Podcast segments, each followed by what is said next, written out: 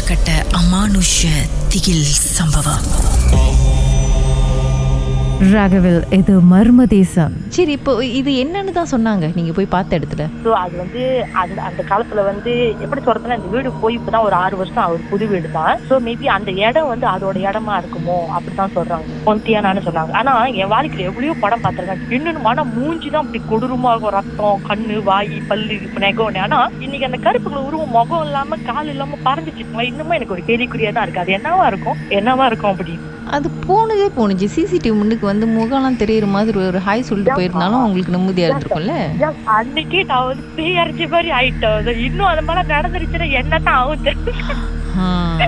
சரி, அதை பற்றி நீங்கள் பேசிட்டீங்கன்னா மறுபடியும் இப்போ சிசிடிவி மானிட்டரை கொஞ்சம் பாருங்கள், ஏதாவது தெரியுதாங்க. அதுதான்க்கா அதுதாங்க ஆக்சுவலி நான் பா பார்க்குறதே இல்லை. என் பாயிண்ட்டை சொல்லிட்டேன். ஐயா ப்ளீஸ் ஐயா, அந்த சிசிடிவி மட்டும் ஆஃப் பண்ணிடுங்க. நீங்கள் வேணால் யூடியூப் பாருங்கள், அந்த தயவுசெய்து டி ஸ்க்ரீன் மட்டும் திறந்து வச்சிடாதீங்கன்ட்டேன்.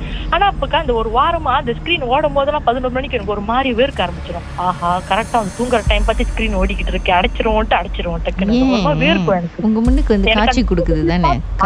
அதுதான் அதுதான் கரெக்டாக அந்த பதினொன்று நாற்பத்தி இரண்டுக்கு thirty-six seconds. ஆமா, ரைட்.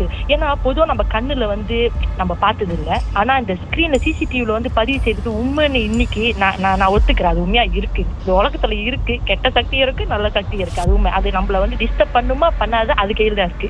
ஆனா முடிஞ்சா நம்ம டிஸ்டர்ப் பண்ண வேணாது.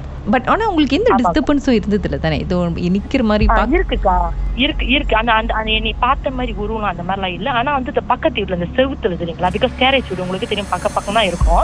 ஸோ நடுவுல அந்த செவுரு வந்து மாஸ்டர் பெட்ரூம் பிட்வீன் பாத்ரூம் வந்து ஆளுங்க யாரோ இடிக்கிற மாதிரி கொட்டுற மாதிரி. அதுவும் நான் கண்ணு திறந்தாதான் அந்த மாதிரி கேட்கும். லைக் பன்னெண்டு மணி ராத்திரி, ஒரு மணி ராத்திரி, வெடிக்காத மூணு மணி ராத்திரி. நான் அப்பயும் என் வீட்டுக்கிட்ட கேட்டேன், என்னடா அது பக்கத்து விட்டு நான் பாத்ரூம் போட்டேன் அவனும் போவாளா அப்படின்னு நான் கேட்டே போட்டேன். அப்போ ஒரு நாள் கேட்டுட்டேன், நீங்க வந்து எதனாச்சும் ஆம்பு எடுத்து அடிக்கிறீங்களா செவுத்துல, ஏதாச்சும் ஜாமக்கமா உழுதா? இல்லவே இல்லையே, நாங்க யாருமே ரூம்ல படுக்கலையே அப்படி கூட சொல்லியிருக்காங்க. ஸோ அந்த டைம்ல கூட எனக்கு அப்படி ஓ ஓகே. இப்போ நான் அது கன்ஃபார்மாக அவங்க வீட்டுக்கு தான் வந்திருக்கு, இன்னும் வீட்டில் தான் இருக்குது. ஆமாம், சொல்ல முடியாதுக்காகவும் நீங்கள் பேசுறது எனக்கு ரொம்ப பயமாக இருக்குக்காகவும். இப்போ என்னை பார்த்தாலே உங்களுக்கு பயமாக இருக்கா? பரவாயில்ல, நீங்களாவது பயப்படுறீங்களா என்னை பார்த்தா?